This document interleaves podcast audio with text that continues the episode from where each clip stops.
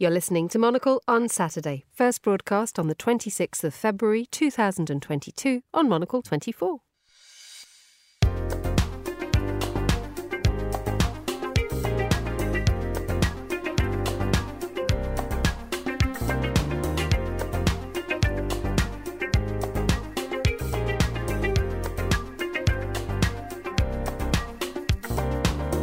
Hello and a very warm welcome to Monocle on Saturday with me, Emma Nelson, broadcasting to you live from Midori House in the heart of London. Coming up, we cross over to hear voices from Ukraine, where Kiev has seen fighting on the streets for the first time and thousands of people are now fleeing to safety.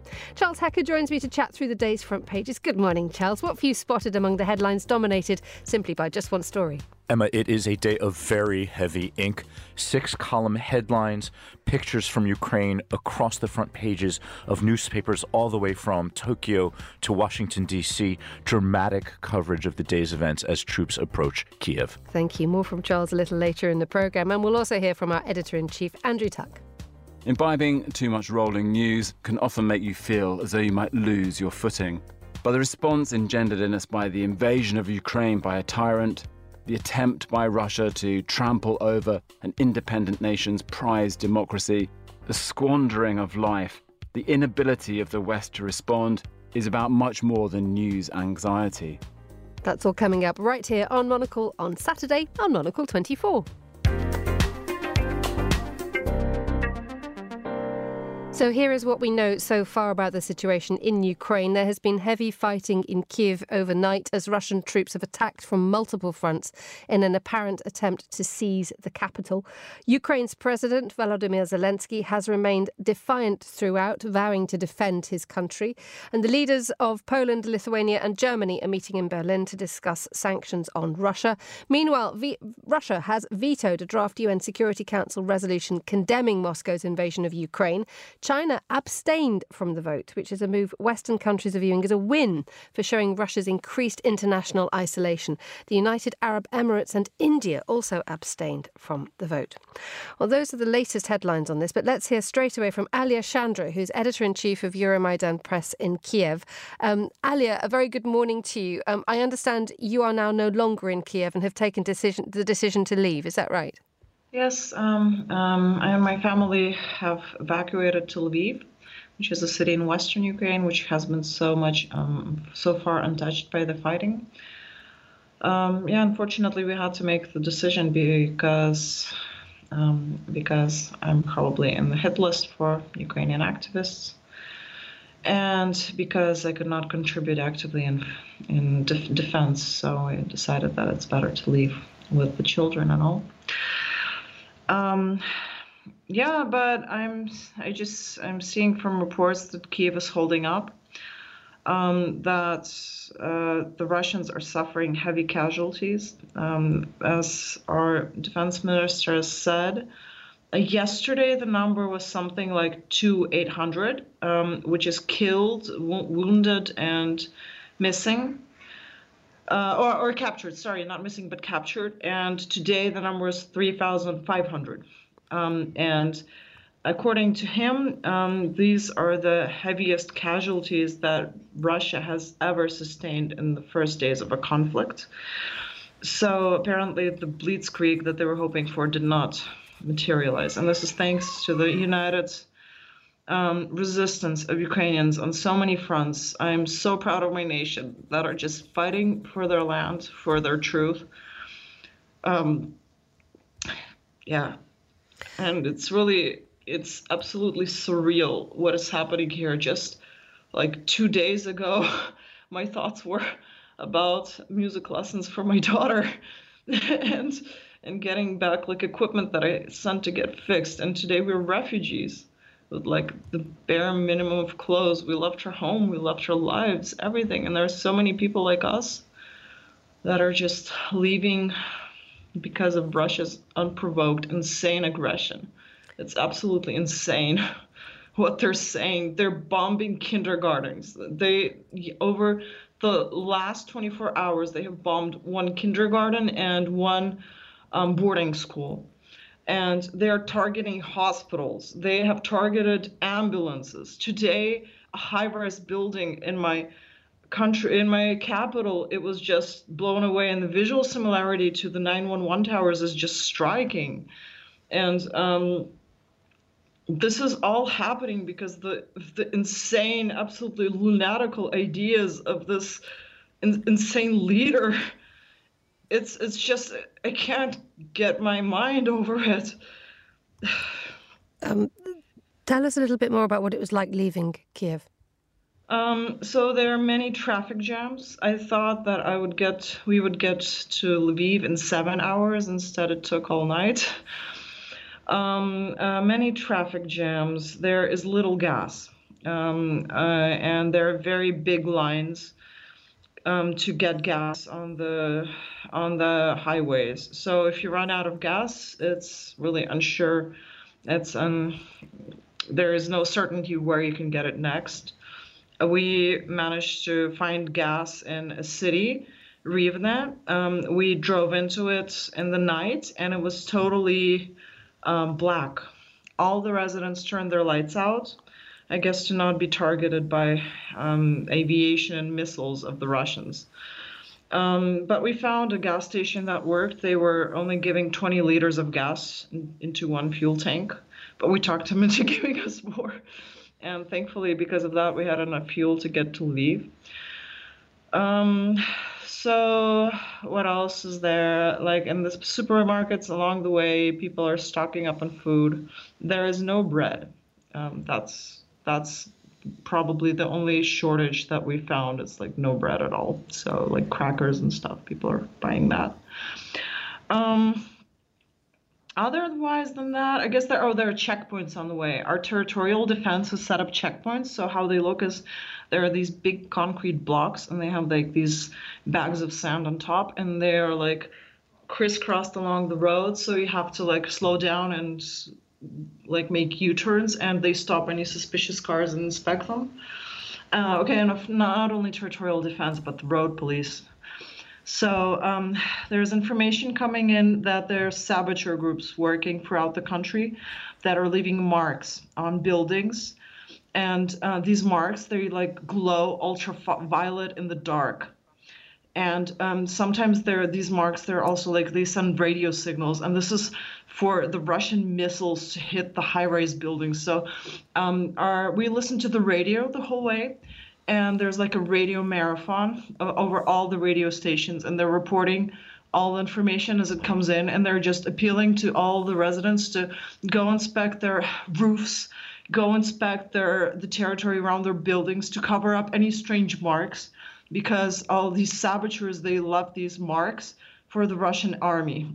Um, and i've seen like photos of these like ultraviolet um, glow in the dark marks in the night because the missile strikes they happen in the night. And these marks they glow in the dark when they're illuminated with this ultraviolet light. So residents are also um, urged to report any uh, purple lights to the sbu and um, actually, Ukraine is quite united in, weeding out these saboteurs. They just, the territorial defense, they patrol the streets. All the residents, they just report all suspicious activity to the police. And it also turned out today that the Russians, they're using an app, an app store. I don't quite remember how it's called. Let me check. But this app, um, it's like the saboteurs, they're uploading photos of these marks they make. Um, and it's like information for the Russian army. It is a full front invasion, absolutely insane invasion. And it's just like the first soldiers, the first Russian soldiers that are captured, they're like telling a story that, oh, we didn't know where we are going. We thought we were going on training. But really, um, it's unlikely that this is the truth. They're probably just being told that they should tell this. Um, um, what's going to happen to you next, Sally? I mean, do, do you fe- feel safe enough to stay in Lviv, or are you now contemplating getting out of Ukraine completely? Well, that will really develop, depend on the development of the situation because we have family in Germany and that can help take care of kids and things like this. But so far, Lviv appears to be pretty safe. I really want to stay in Ukraine for as long as I can and report from here. Um, and do what I can for the defense of my country in the information space. Um, but so far, there was like this aviation, what do you call it? Like the sirens were howling. I don't know how to say this in English. Um, so there was like a warning, an air bombing warning, but nothing happened. So so far there were no. Lviv was one of the few cities that was not hit. I don't know for what reason, but so what happens in the night is that um, the Russians they try to attack the airfields and military bases, but they also target the civilian infrastructure too, and this happens in the night. So each night, people they need to spend nights in shelters, underground bomb shelters, and um, for the last three days, it has been that around like three or four in the morning. I mean, remember the first day when Putin attacked? It was five o'clock in the morning when he made his insane speech, and then like all this activity just started at the same time, all this invasion. And each night, like at three, four, five in the morning, there are missile strikes and aviation. But our guys are fighting back. I'm seeing many, many um, photos of airplanes being shot down and not only uh, helicopters being shot down, and they're not only transport aircraft, they're also attack aircraft. And this is a big deal because like they're Su like planes that were thought to be invincible, but they're not. We have like an ace um, pilot that has shut down 10 planes or so so far. Um, there are the paratroopers. No, it's, you know, at the first days, there was like the sense of doom. Oh, they have more men. They're they're stronger than us. Maybe maybe we will have to fall. But for instance, they're they've tried to capture this Hostomel airfield, airfield near Kiev. They're advancing on Kiev. Their the plan is to capture Kiev. But now another front, they're really um, fighting from the south also. Okay, so anyway, there's like this Hostomel airfield near Kiev, and the Russians captured it and there was it's like you know there was, there was this sense of doom oh no they're to get kiev but then our guys they fought fought it back uh, in the night uh, they just landed um, uh, like uh, paratroopers landed there and they fought it back um, Alia, so, yeah. Alia, we'll Alia, we will let you get some rest and then uh, gather yourself together and, and, and hope that you uh, remain in safety. And uh, the best of wishes to your family. Alia Shandra, editor in chief of Euromaidan Press, uh, leaving Kiev overnight, uh, now in Lviv. Thank you so much for joining us on Monocle 24. Uh, just listening to that, Charles, I mean, it's when she said, you know, it's music lessons for the kids this time last week, and now we are refugees. It really brings it home the speed with which this offensive has, has gripped Ukraine. Yeah, I think what was what was very dramatic and very moving about Alia's words was how what's happening to her, her family, her relatives, her friends on a personal level is actually translating into this incredible resolve to resist, um, and and the the passion that has gripped um, Ukraine and Ukrainians um, as they confront um, an incredibly complex technical onslaught from Russia. It was fascinating to hear her descriptions of what's happening to buildings being marked overnight so that missiles can hit them. So we're not just worried about aircraft in the sky. We're not just worried about tanks on the ground. We're not just worried about soldiers carrying rifles. We're thinking about an incredibly high tech assault on high rise buildings that contain civilians. Um, and, and, to hear Alia's passion come through and, and, and the drama of, of her displacement, um, that's um, you know the sentiment that's going to fuel Ukraine's resistance.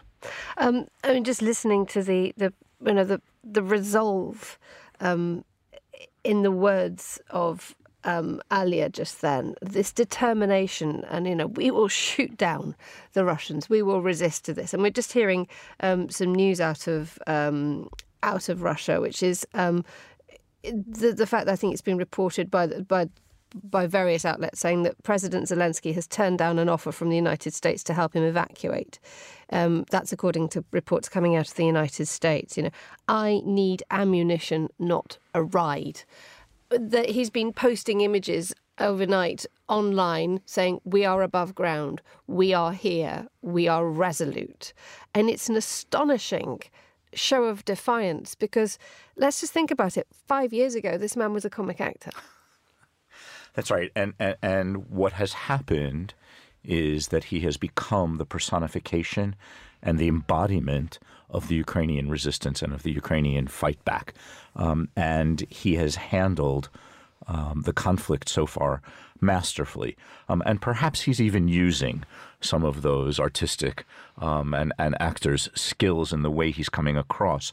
But what he's done is he's risen to the moment and he has, you know, when there is a rally around the flag effect in a country that is under attack, um, you also rally around leaders.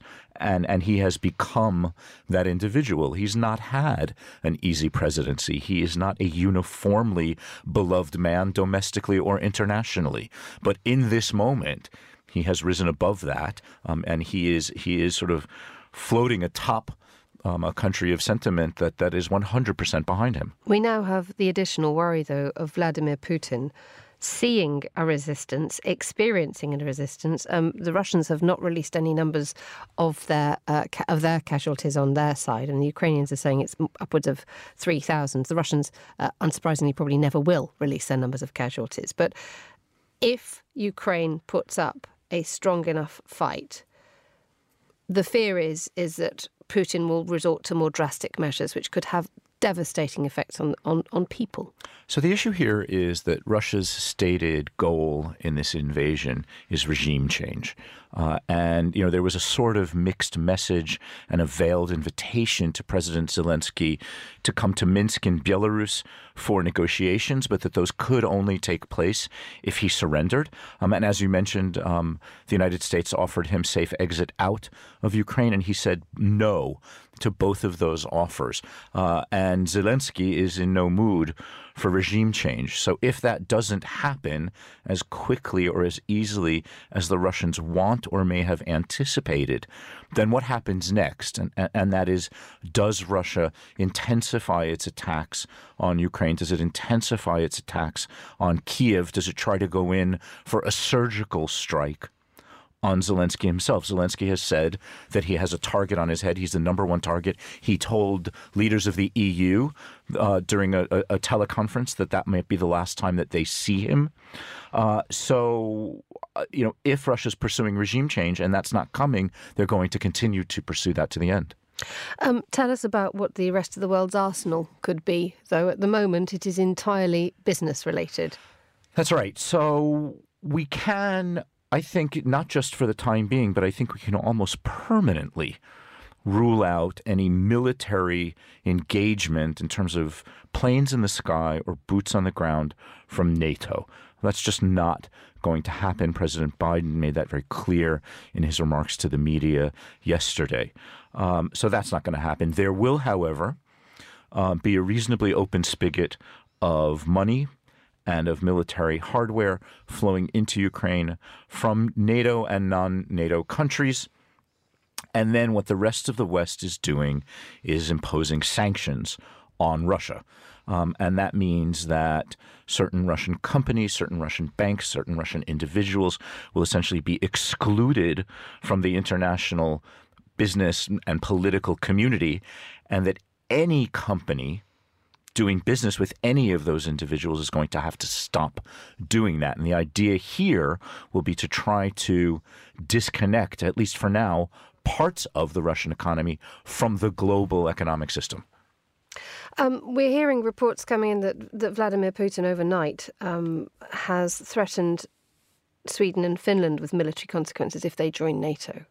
What are your thoughts on that? Yeah, so what, what's happening? One of the odd outcomes of this invasion, and one of the things that we'll spend the next few decades analyzing, is Putin must have known that if he did this, if he invaded Ukraine, that he would get the exact opposite reaction of what he had hoped for. And, and so we assumed that there would be an orderly queue to join NATO once this invasion took place. And if that's the noises that we're hearing from Finland and Sweden, then that's going to be of incredible concern. Um, Finland, of course, has a reasonably ample border with Russia. Um, and, you know, I don't think that that the Russian president would would would even dream of attacking um, a NATO country. Um, but you can assume that this will lead to further escalations in tensions, short of crossing the border into a NATO member. The idea of uh, the word you just mentioned there, they wouldn't dream of. Um, one absolutely sincerely hopes that this is that that's an accurate assessment of what could happen with Sweden and Finland. But there has been extensive coverage, and we're just looking at the papers today about how the West didn't think that Vladimir Putin would dream of invading Ukraine. And I wonder how much of a balance needs to be struck here, Charles. That yes, the foreign policy mistakes dating right back to 1989 are clear, but no one could vouch for what was going to happen inside Vladimir Putin's mind, and the fact that he now appears to have turned this into an ideological war as opposed to a shoring up Russia against an enemy. You're absolutely right. So there has to be two important considerations here. There has to be a change in the calculation of the way the West looks at Putin's decision making process. And if anyone thought prior to the invasion of Ukraine that there was some sort of rational process, some sort of spreadsheet of, of pluses and minuses or wins and losses um, that was being rationally tallied up in the mind of the Russian president, um, we can no longer assume that those sums are adding up the way that we might have assumed that they would. Um, when it comes to NATO, however, you know there is a slightly different calculation to be made, and that is that um, Putin may have estimated that he could have invaded Ukraine without a direct military pushback from NATO, but there is clear open, clearly stated resolve from NATO that if there is, you know, a toe across the border into a NATO country, that NATO will uniformly respond in keeping with Article 5, which is that an attack on one NATO country is an attack on all and elicits a response. Charles, stay with us um, because we can cross back over to Ukraine now. I'm joined by Yulia Marushevska, um, a Ukrainian anti corruption activist and former civil servant. Good morning, Yulia. Hello. Um, we were under the impression that you were staying in Kiev, but you've made a decision, haven't you, to leave? Tell us what's been happening to you in the last few hours. So we made a decision with my family that we have to leave. Uh, after the night we spent in the shelter, uh, we decided to leave uh, uh yesterday evening. As we spent um, most of the night uh, in the road, and we are heading to the western Ukraine. It's like huge lines on the border. Uh, but uh, I, I had to take my parents out of the city. We, we, thank you so much for joining us while you are on the road. Um, just tell us what you can see. I see a line of cars, and currently we are staying. We are not moving anywhere. The car, like the line, is endless. People are moving, like families, kids, pets, elderly people, to the to the west. And tell us where you are all heading. You say west to you, west of you, the west of Ukraine, but is this a temporary stop, or is there a, a, a hope that you can remain within the Ukrainian border? Yeah, absolutely. I want to. Uh, actually, I hope to, to, to, to be home very soon. Um, just want to relocate uh, all of my family. Uh, we all hope that, like uh, maximum in a few weeks, we will be back to Kiev. So we are not moving further to the Europe. Maximum, it's uh, Transcarpathia. It's like uh, the uh, region of uh, like the closest region to the border with the EU, but we are staying there. So we, we booked an apartment there, and we are not planning planning to, to move to cross the border. You say that the roads are jammed. I mean, how many people are now trying to leave Kiev? Are we looking at a mass exodus ahead of what is fully expected to be a, a Russian attack on the capital in the in the next few hours? That's that that's a lot of people, like thousands. Like we, we I, I'm not near Kiev. I'm I I'm already uh, further to the west, but it's a, like a line which is uh, like hundreds thousands of cars, so it's all moving in one direction. There's reports coming out that there are the majority women and children being allowed to leave Ukraine, but men are, sta- are staying to fight. I mean, just just tell us what what is happening among your friends and family? Who who is doing what, and um, these decisions that are being mm-hmm. made that I think many would consider to be totally unimaginable.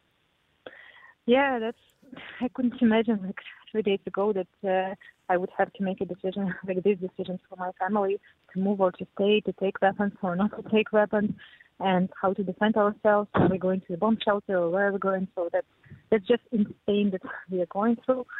Because like five days ago I was working on my economic growth project for for United Nations, you know, writing the strategy. That's insane. So, uh, so um, some of my friends left in uh, actually uh, a lot. Um, some of them joined uh, this um, defense unit. Um, most of the men who left in they got their weapons. Uh, some are blo- blocked in Kyiv uh, because of because of Russian invasion, because of the uh, Russian soldiers entering the city. So, uh, but uh, everyone is fighting strong. Like whoever I talk to, they, they're holding up.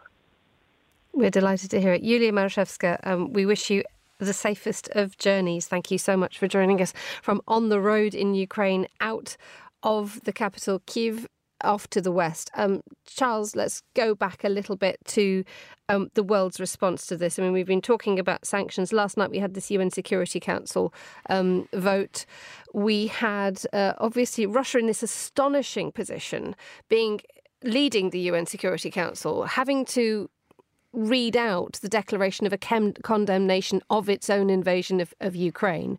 Um, it unsurprisingly vetoed that vote, but we had China abstaining, and many people are saying this is a sign perhaps of the increased isolation of Russia on the world stage, because ordinarily one would have thought that China would actually side with Russia, wouldn't it?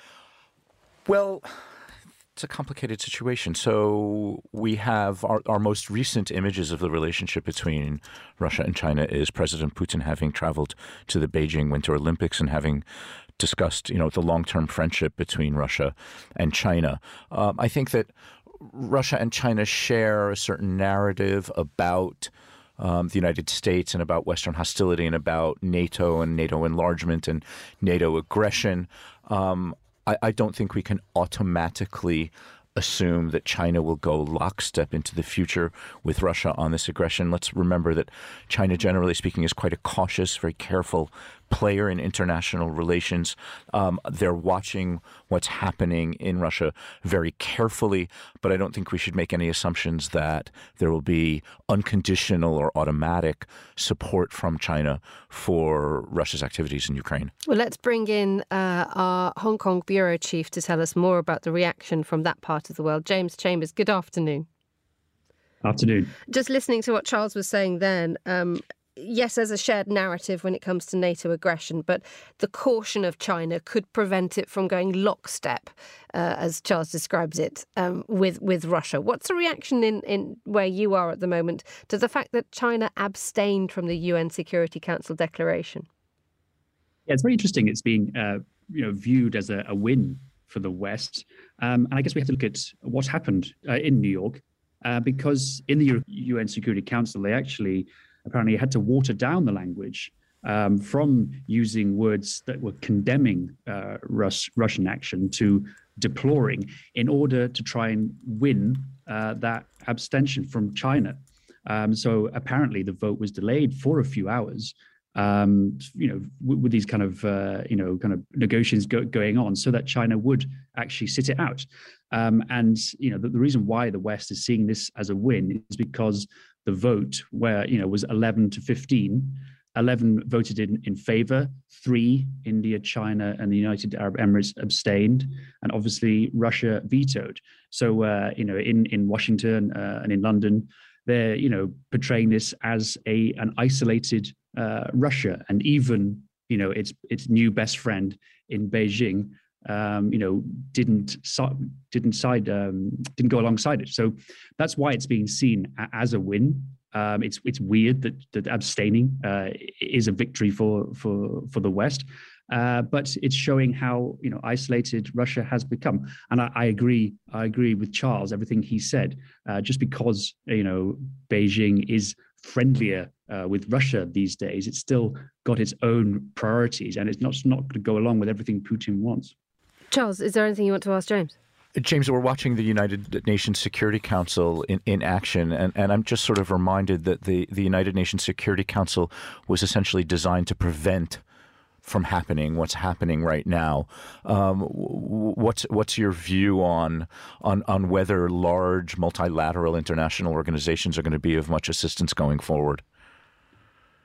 Yes, that's right. I feel like everyone probably woke up and saw the news that uh, the UN Security Council basically is a bit impotent and will have you know basically moved on uh, to more important considerations. I think you know uh, China is a key actor in in all of this, but its role in this won't be uh, at the UN.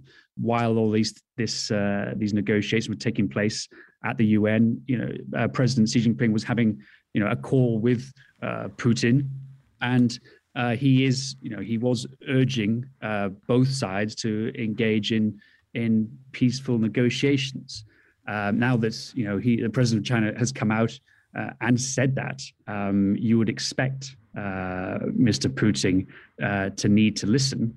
And you imagine that China does want to be seen as some kind of, um, you know, kind of a broker for peace in this. It really wants to portray itself as a, a what it calls a, a responsible superpower, um, while being a, a friend to all sides. So I do feel like you know China has a big role to play in this, but it won't be in the UN. And coming, you're looking at this from Asia I guess it is, you know, it's, it is a little disappointing to see countries like China and countries like India both abstain.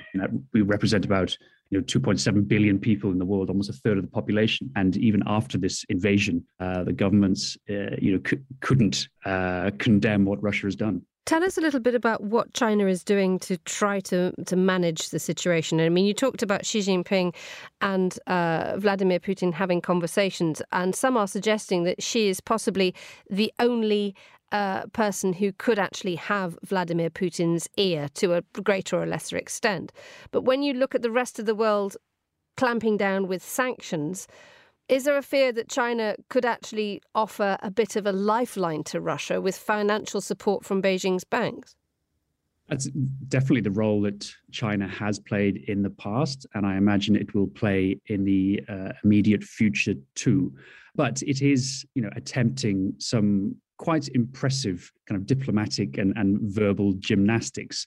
Uh, you know, it's trying to be a, a friend to to both sides, uh, and it's in you know encouraging Ukraine and Russia to to negotiate. So it's not like Mr. Xi and Beijing are you know going along with everything that uh, that Putin's Russia wants. Um, and it's interesting to see the story emerge on Friday out of the US, uh, something the New York Times are reporting that apparently the US warned Beijing back in December about Russia's plans to invade Ukraine. And Wang Yi, the foreign minister, and the, the ambassador to the US, rubbished these claims. And apparently, according to, to US intelligence, they then passed that information on, on to Russia. Um, and I guess there's this this opinion in Beijing and Moscow that the US is trying to kind of uh, sow some uh, kind of seeds in between these two, uh, you know, friends, uh, and try and break them apart. Um, so you know, I guess Washington is trying to to drag uh, Beijing into this and force it uh, to take a side. Uh, the US have said to China that it, needs to be on the right side of history. But um, you know, going back to to what Charles said at the start, it's a very cautious uh, actor in all this. Um, it is trying to be a, a, friend to everybody. I can see that uh, continuing in the near future. As you said, if, if anyone has got Putin's ear, it is Mr. Xi, and we'll have to see if Mr. Putin's capable of listening. James Chambers in our Hong Kong bureau, thank you so much uh, for joining us on the line. I mean, just listening to that, I mean, that, that delicate diplomatic game that's being played by, uh, by played by Russia and China. We also have the issue of um, companies and business, which is obviously the, the lifeline that we were, you know, that we were talking about there about China could help Russia weather these sanctions. When you're talking to uh, businesses, because I mean, let's explain a little bit about what your company does.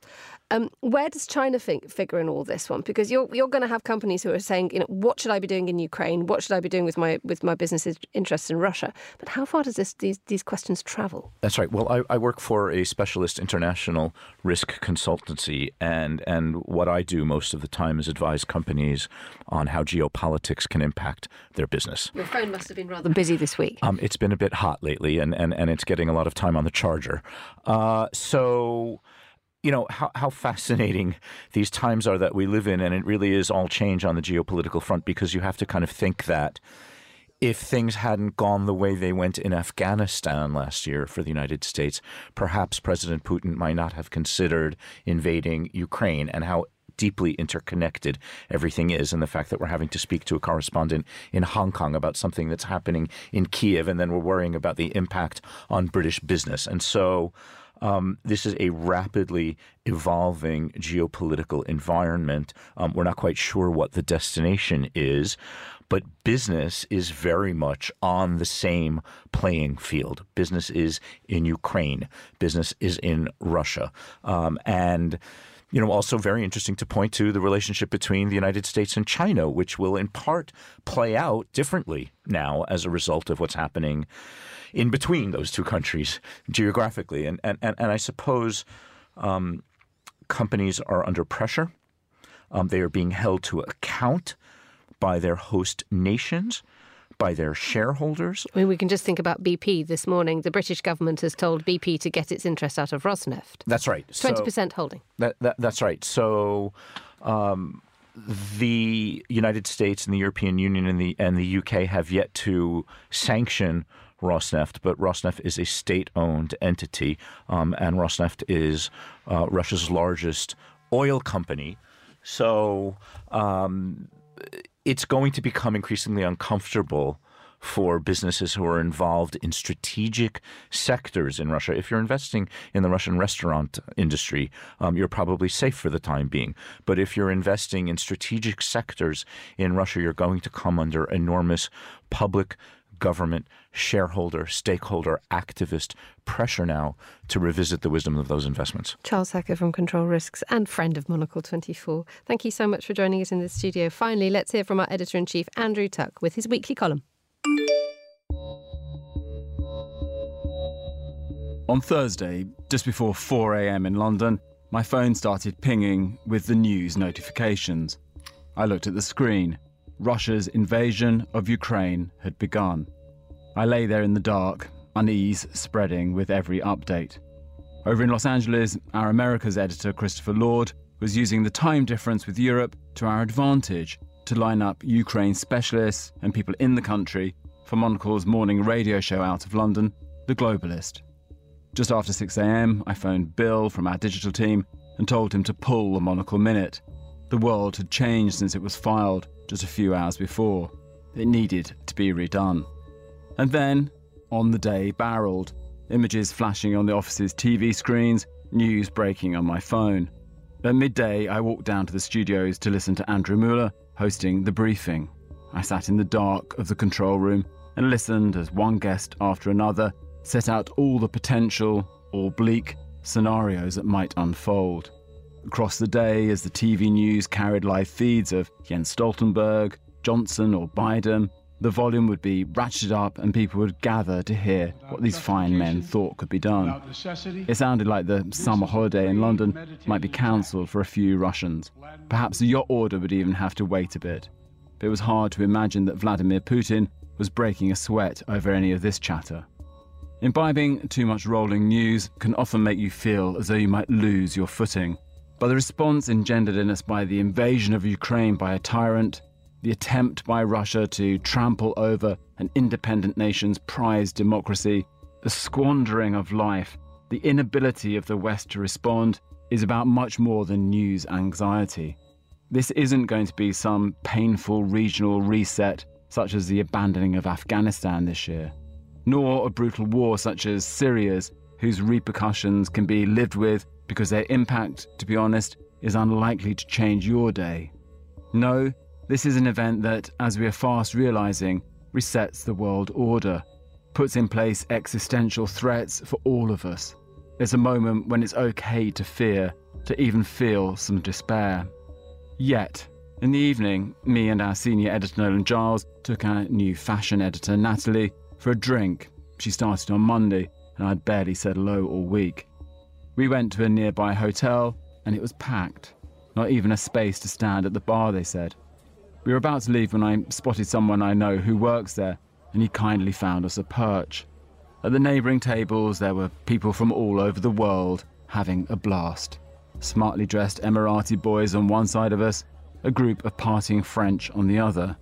Was I getting this out of proportion? Was the world just as it had been a week, a month ago? Or had my neighbours been dosed up with so much anxiety over the past two years the Ukraine was not going to spoil their mood now? Or did we all just have different techniques for dealing with this age of anxiety that we suddenly live in? And my thanks to Andrew Tuck for that. Um, if you enjoyed that, then remind yourself to sign up for the Monocle Minute. Just go to our website. And Andrew's column will appear in your inbox every Saturday morning. It is well worth a listen. Finally, on today's Monocle on Saturday, let's head back to Ukraine. Uh, we can hear from Volodymyr Yermolenko, who's a philosopher, journalist, and head of the English language podcast, Ukraine World. Uh, good morning, Volodymyr. Um, I trust you are safe. Good morning. Thank you. Um, just tell us a little bit about um, how Ukrainians are adapting to a new reality, because for a very, very long time, you have had to live with the fact that there has been conflict on your territory and it has been Russian. Well, indeed, you're right that Ukrainians had accustomed to live with war for eight years since 2014, but this war targeted only a small proportion of Ukrainian territory. Of course, many people went there as, as soldiers, as volunteers. Many people lost their lives, many people lost their friends. But now the war is everywhere. So we are looking at the news, and basically it's difficult to say what is the, what is the secure place because you can go to Lviv, for example, but in the western Ukraine. But today's news is that there was a landing assault, um, a Russian landing assault, aiming to capture Lviv. There are uh, there are fights, as you know, uh, big battles in in Kiev, inside Kiev, the capital. There are also news of Russian uh, Russian uh, attack um, in the south on Kherson, uh, on Odessa. There are big battles in in the in the east, the big battles in the north. So the war is everywhere, and uh, indeed we are living in this reality for only a third day, but it it uh, the, the reality completely changed. Um, tell us a little bit about how you explain to people, to your friends, to your family, to children, to parents, what is exactly going on. Because we heard at the beginning uh, of the program uh, of people fleeing Kiev who four days ago were organising music lessons for their kids. Well, uh, normal people, of course, they don't want to live in a war. That's that's a normal situation. All people have their kids and uh, need to think about the future. Uh, we have lots of situations when part of the family have left, uh, mothers or grandmothers with kids, and part of the family has stayed in Kiev to protect it, to defend it. Um, I don't think that there is a need to explain anything to to our to, to, to people around us because everybody understands that Russia is a is a fascist, neo-fascist, aggressor country which is repeating what happened 100 years ago when it cracked down Ukrainian independence, what happened in Europe in 1939 when Hitler uh, just uh, started World War II. Um, how do we explain to our, our kids? Well, uh, I have three kids including little girls of five and three, and we were having a walk on the first day of invasion in, in Brovary, in Kiev suburb, and there was another missiles attack on Brovary. There was huge explosion, so I took my kids to the underground, and suddenly I realized that the, the five-year-old was explaining to three-year-old what the war is. I don't know whether how how she knew about it. I didn't tell her anything about it, but it's just in the air.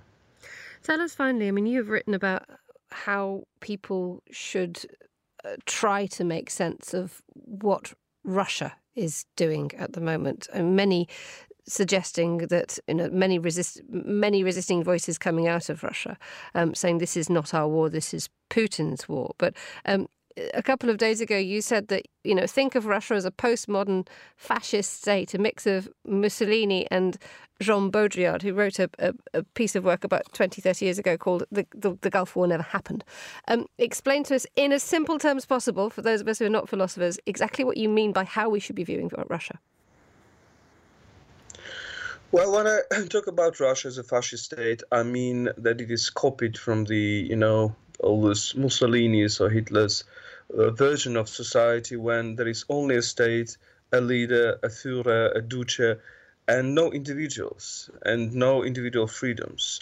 and uh, and the individual has to sacrifice him or herself for the state. This is what happened now in Russia. This is a huge difference to Ukraine, where there is a democratic society, the vibrant democratic society, competition of views, discussions, and plurality. Why I'm, I'm thinking it is postmodern because it just tries to replace the reality. What Putin is trying to say about Ukraine is just complete nightmare because he's he's uh, saying that Ukrainians is a junta, I mean military junta, and he's calling the Ukrainian military to take over power. I mean to, to become a real junta. He's saying that Ukrainians are, are, are doing the genocide uh, in Donbass, in occupied by Russia, which Ukrainians don't have access to, and he's is now bombing Ukrainian cities. So we have you, you you know that there are reports that missiles, cruise missiles, are hitting Ukrainian Kiev residential buildings. Can you imagine that in 20, 21st century?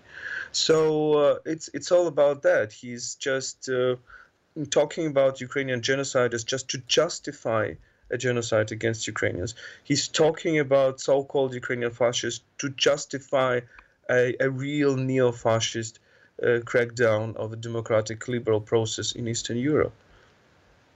Volodymyr Yermolenko, thank you so much for joining us on the programme. And that's all we have time for today's episode of Monocle on Saturday. Uh, my thanks to James Chambers, Monocle's Hong Kong Bureau Chief, Alia Shandra, Editor in Chief of Euromaidan Press in Kiev, Volodymyr Yermolenko, and all my other guests, and to Charles Hecker for being in the studio with us. That's it for Monocle on Saturday. For now, from me, Emma Nelson, goodbye. Thank you very much for listening.